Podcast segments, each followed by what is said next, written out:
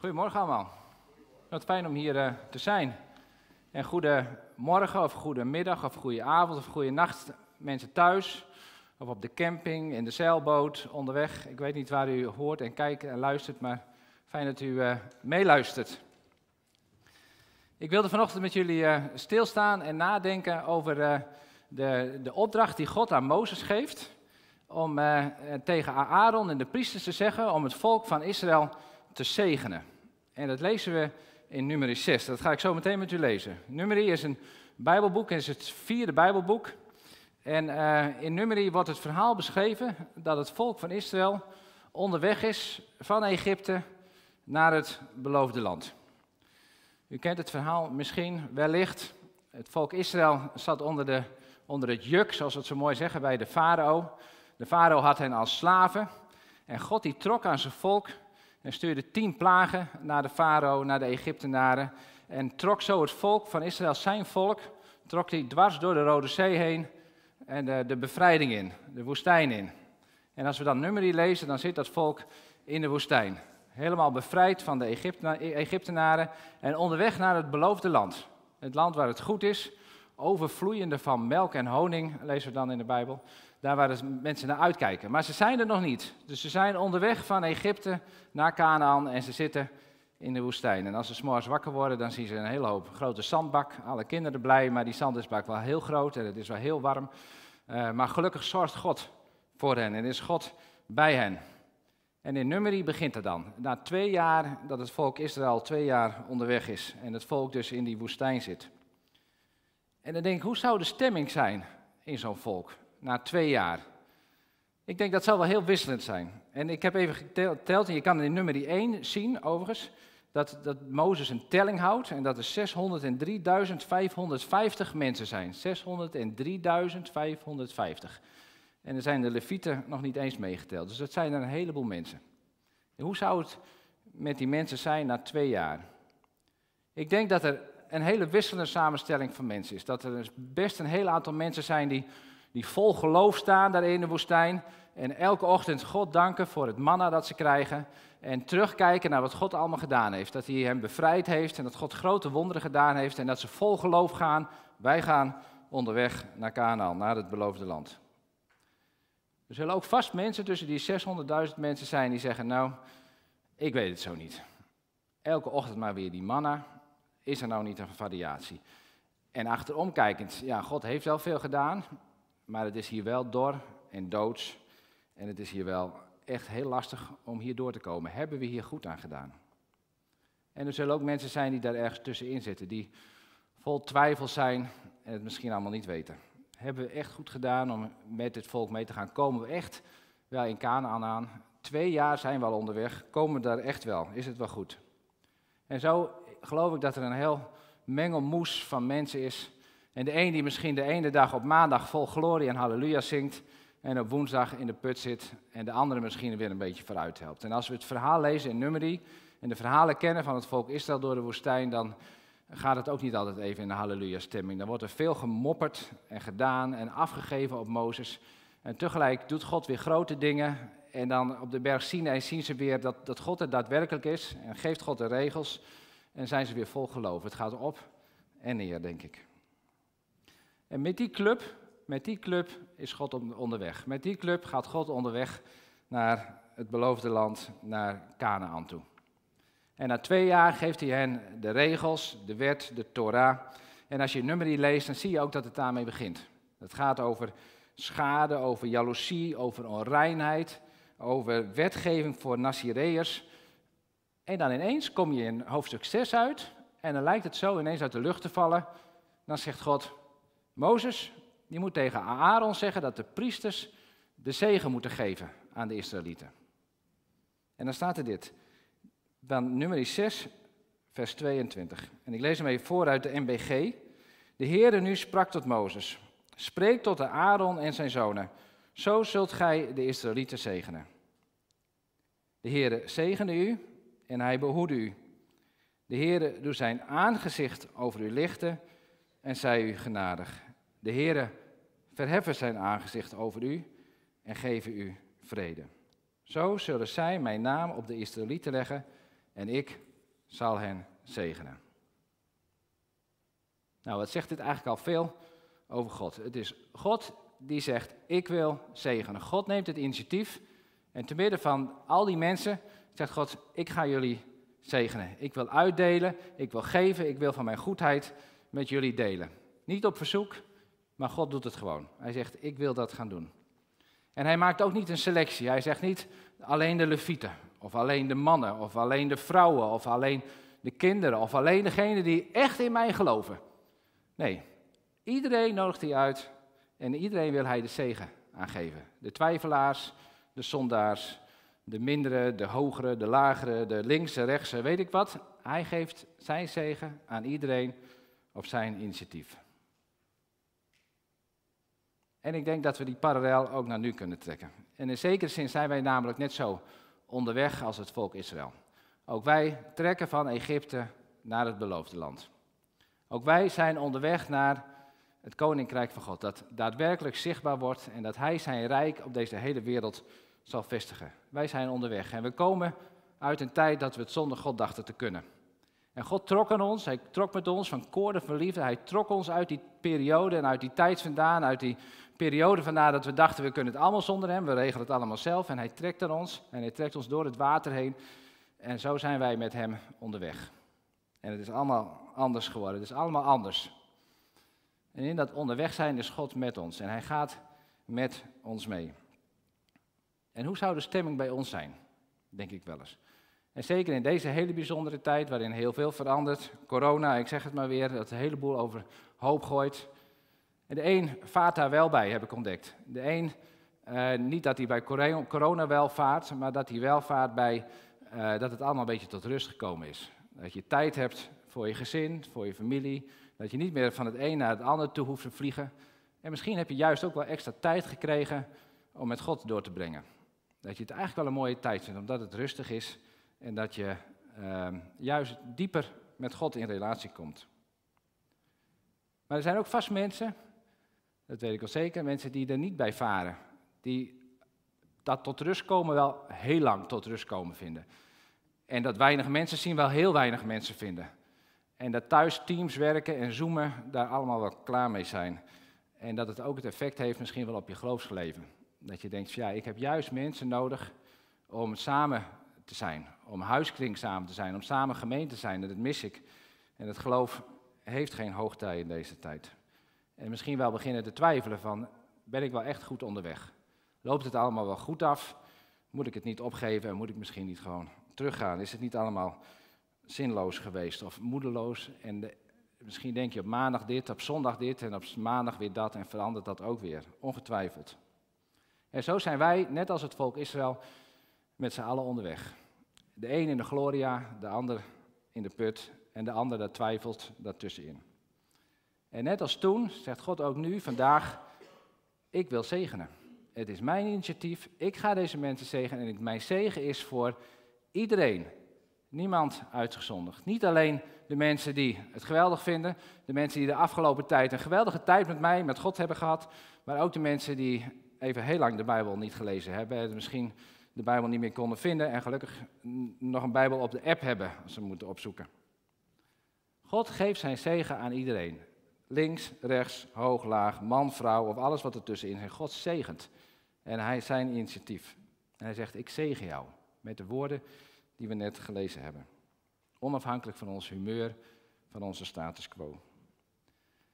En als we het laatste vers lezen, wat we net gelezen hebben, er staat, zo zullen zij mijn naam op de Israëlieten leggen en ik zal hen zegenen.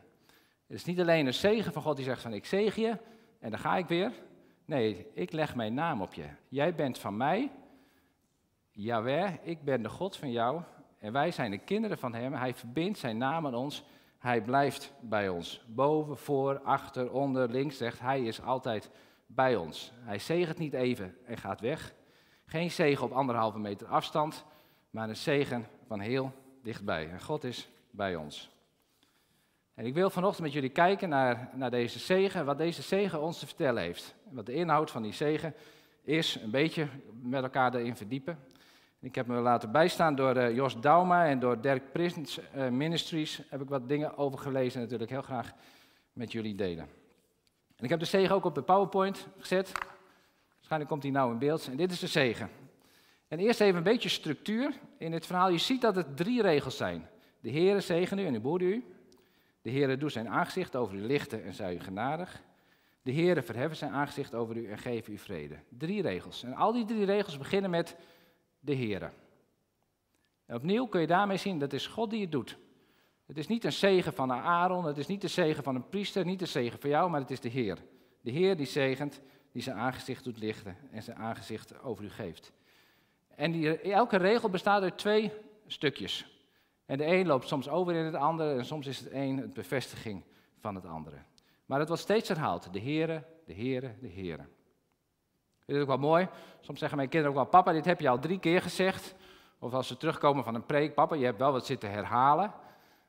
En dat is niet omdat ik dat dan niet weet dat ik het gezegd heb, maar dan heb ik het gevoel, dit is heel belangrijk, dit wil ik nog een keer zeggen en dit wil ik nog een keer zeggen. Misschien herken je dat ook wel. Dit moet er echt goed in zitten. En dat is denk ik ook de herhaling van dit. De Heere, de Heere, de Heere. Het is God die ons zegent, het is God die het ons wil geven. Ik stel voor dat we regel voor regel gaan kijken wat er staat en het een beetje proberen uit te diepen. Dan begint het, de Heere zegene u. En als je dit woord kijkt in het Hebreeuws, dan staat er ook gelukkig maken of overspoelen met goede dingen. Als God ons zegent, dan wil Hij ons goede dingen geven. Hij wil ons overspoelen met goede dingen. Hij heeft het beste met ons voor. Hij wil ons gelukkig maken. Dat is wat God van ons wil. Hij wil ons niet karigheid geven. Hij wil ons niet tekort doen. Hij wil niet dat we eh, pijn en verdriet hebben. Nee, hij wil ons het goede geven.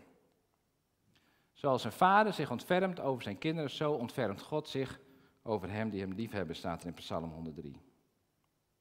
Oké, dus God geeft maar een mooi groot huis, maar daar word ik wel heel gelukkig van, met een heel groot zwembad in de zomer, met mooie reizen die je kan maken. Heer, dat wil ik dan wel hebben, dan word ik wel gelukkig. Oh, zegt God, wacht even, dat is niet hoe ik jou gelukkig wil maken en dat is ook niet hoe ik geloof dat jij gelukkig zou kunnen worden. Bovendien, als jij dat allemaal hebt, dan krijgt de ander veel minder. En misschien is dat al wel een beetje zo. Ik wil jou gelukkig maken. Luister maar naar de rest van deze zegen, om je te laten zien hoe ik jou dat geluk wil toebedelen. Want dat geluk zit niet aan je buitenkant, maar dat zit van binnen in jou. De Heer zegen. God wil ons overvloedig goede, goed, goedheid geven. En hij behoede u. God wil ons bewaren. Nou, dat zegt hij tegen dat volk Israël wanneer ze onderweg zijn in de woestijn. En als we het verhaal lezen, dan zien we dat God dat ook daadwerkelijk doet. Iedere dag, bijna iedere dag, geeft hij hen manna. Hij zorgt voor hen, hij beschermt hen tegen de vijanden, hij geeft hen de kwakkels en hij zorgt dat het volk Israël uiteindelijk in het beloofde land terechtkomt. Hij doet wat hij beloofd heeft. Hij behoedt hen, bewaart hen. Alhoewel veel mensen die in Egypte waren, Canaan niet binnen zijn gekomen. Maar hij heeft zijn belofte gestand gehouden. Het volk kwam in Canaan aan. En zo beschermt God ons ook. En jou en mij ook. Hij behoedt u en hij beschermt u. Hij beschermt jou. Kijk maar om ons heen wat God ons geeft. Kijk de kleren die we hebben, het eten dat we hebben. Op deze planeet is meer dan genoeg eten voor iedereen. God geeft. En we mogen genieten van de natuur. We mogen genieten van elkaar en genieten van zoveel dingen om ons heen. Toch is het ook wel een beetje lastig. Er komen natuurlijk ook wel vragen bij. Beschermt God ons dan dat we geen corona krijgen?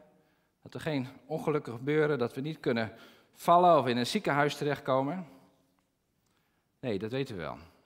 En toch geloof ik dat Gods belofte doorgaat en dat Hij zijn belofte standhoudt. Wij zijn onderweg dat God zijn koninkrijk vestigt. En hij zegt, ik bewaar je, ik behoed en bewaar je, want daar zul jij samen zijn met mij. Zoals God het volk Israël daadwerkelijk in Canaan brengt, zo brengt hij jou en mij in zijn rijk, wat straks helemaal zal komen. Zijn rijk vestigt hij op deze wereld en daar ben jij deel van. En er is geen ziekte, geen dood, geen macht, geen tegenslag, niks kan ons scheiden van dat wat God ons belooft. Straks zullen wij er zijn, en zullen we samen met Hem eeuwig leven in Zijn koninkrijk. Dat belooft Hij. Ik bewaar je, ik behoed je en bewaar je en ik zal met je zijn. Dat is de eerste regel.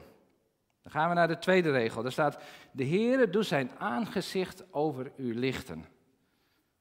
Nou, normaal gesproken zou ik dat nooit zeggen. Minja, ik ga mijn aangezicht over jou lichten of zo. Ik, dan heb ik daar niet echt een beeld bij. In het Engels staat, the Lord make his face shine upon you. Make his face shine upon you.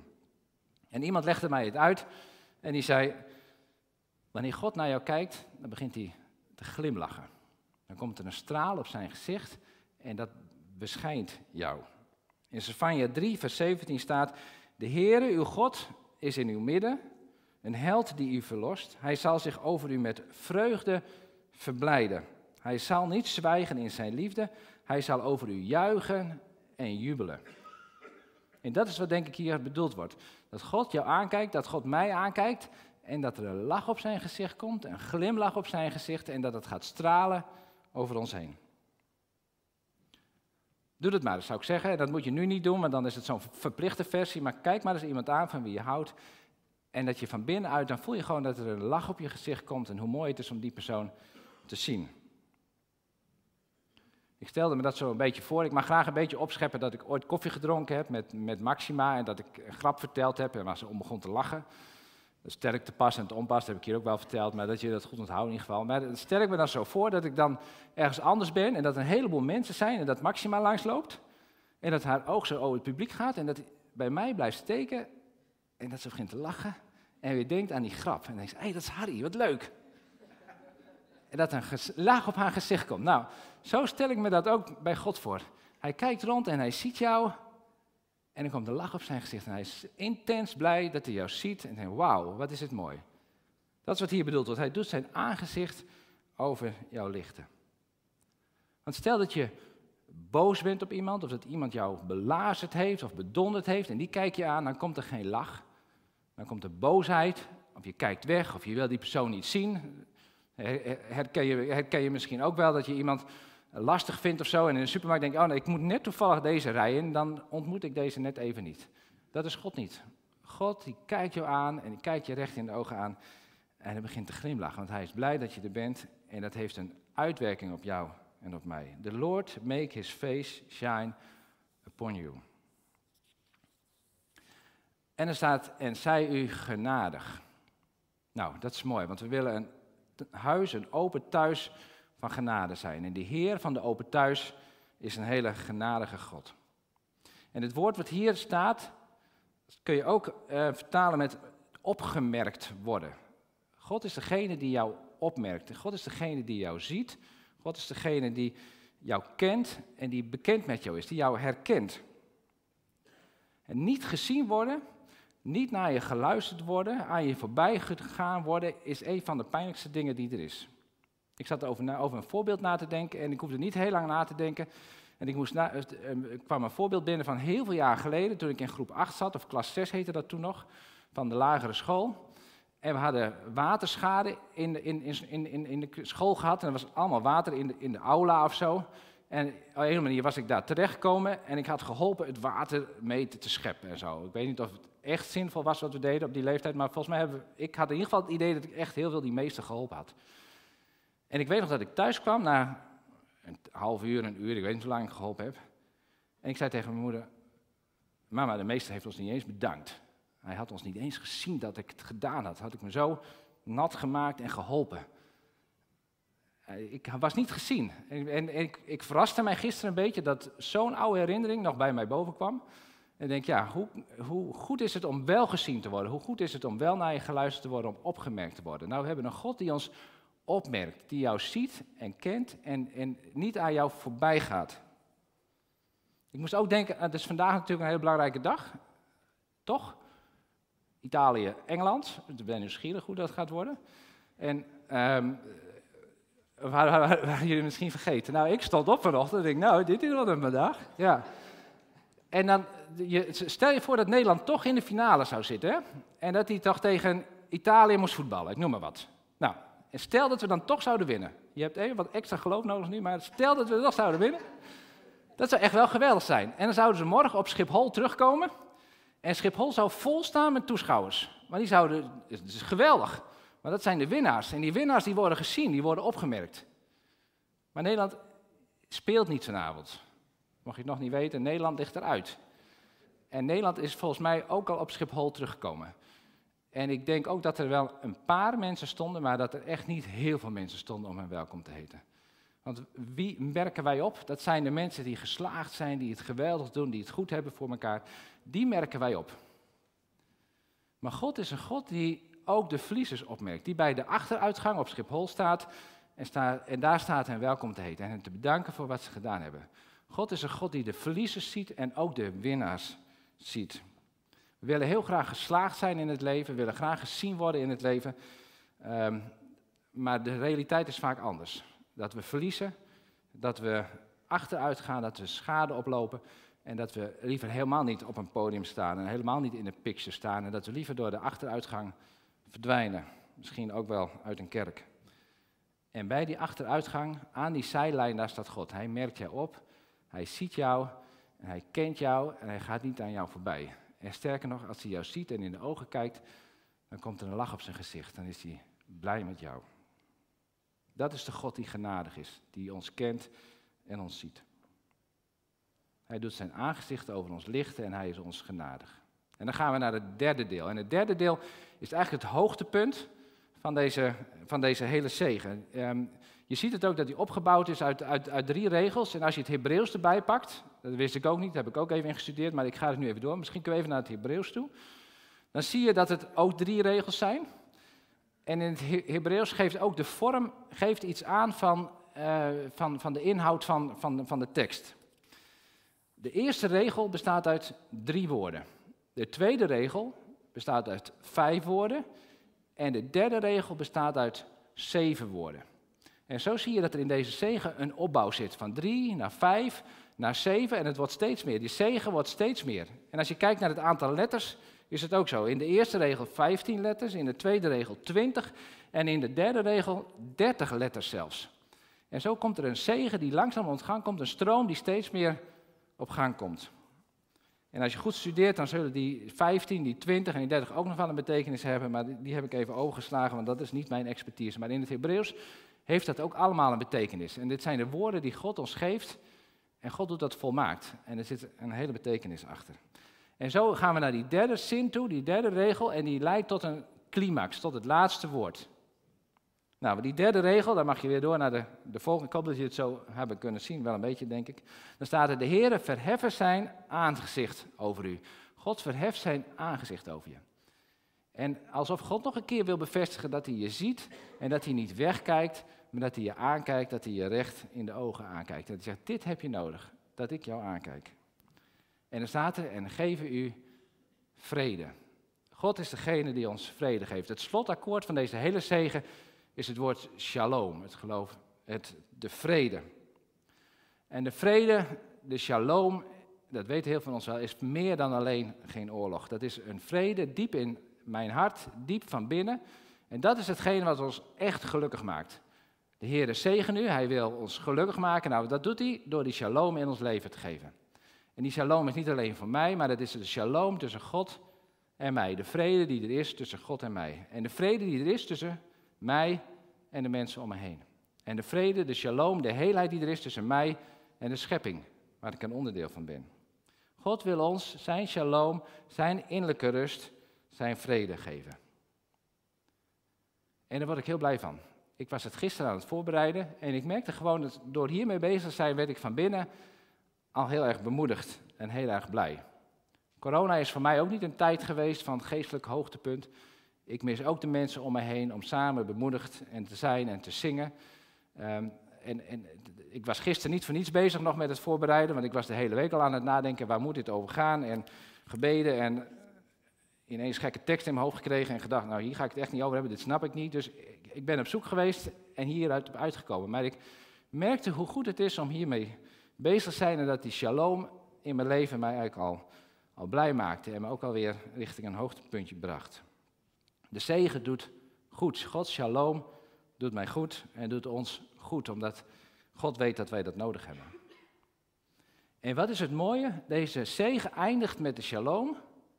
En als we dan een sprongetje maken naar het Nieuwe Testament, als Jezus opstaat uit de dood en hij komt bij zijn discipelen En is het eerste wat hij zegt. Hij zegent hem met de shalom. Hij zegt, ik zegen jou, ik zegen jullie. En daarmee vat hij het hele evangelie samen. Shalom, vrede, discipelen, ik wil jullie de vrede geven. Jezus als hoge priester geeft de zegen door. En als je goed kijkt naar het leven van Jezus, dan zie je dat hij de zegen in uitvoering was.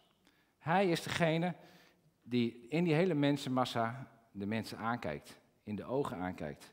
De Samaritaanse vrouw die niet gezien wilde worden, die niet gezien mocht worden, hij kijkt de Samaritaanse vrouw in de ogen en geeft haar vrede. Hij ziet Zacchaeus in de boom, Zacchaeus die wegkruipt voor de ander. Hij ziet de kreupelen, hij ziet de melaatse, maar hij ziet ook de hooggeplaatste Romeinse officier. En hij brengt shalom, hij brengt heelheid, hij brengt herstel in relatie.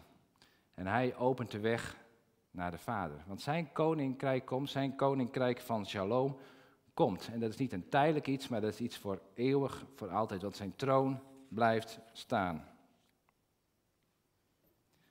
En deze zegen, en er valt nog veel meer over te vertellen, deze zegen wil God jou en mij geven. Te midden van deze wereld waarin wij leven. In de wereld waar jij leeft, met je hoogtepunten, met je geweldige Hosanna-momenten, maar ook met je dieptepunten, met je grote vragen en met je twijfels van ben ik eigenlijk wel goed onderweg, met je hunkering naar rust, met je hunkering naar misschien ook wel juist beweging, naar heel veel dingen die allemaal wel allemaal weer mogen. In je zoeken naar, naar erkenning, in je vreugde, in je verdriet, daar, te midden daarvan komt God daar, hij neemt het initiatief en hij zegt, ik zegen jou.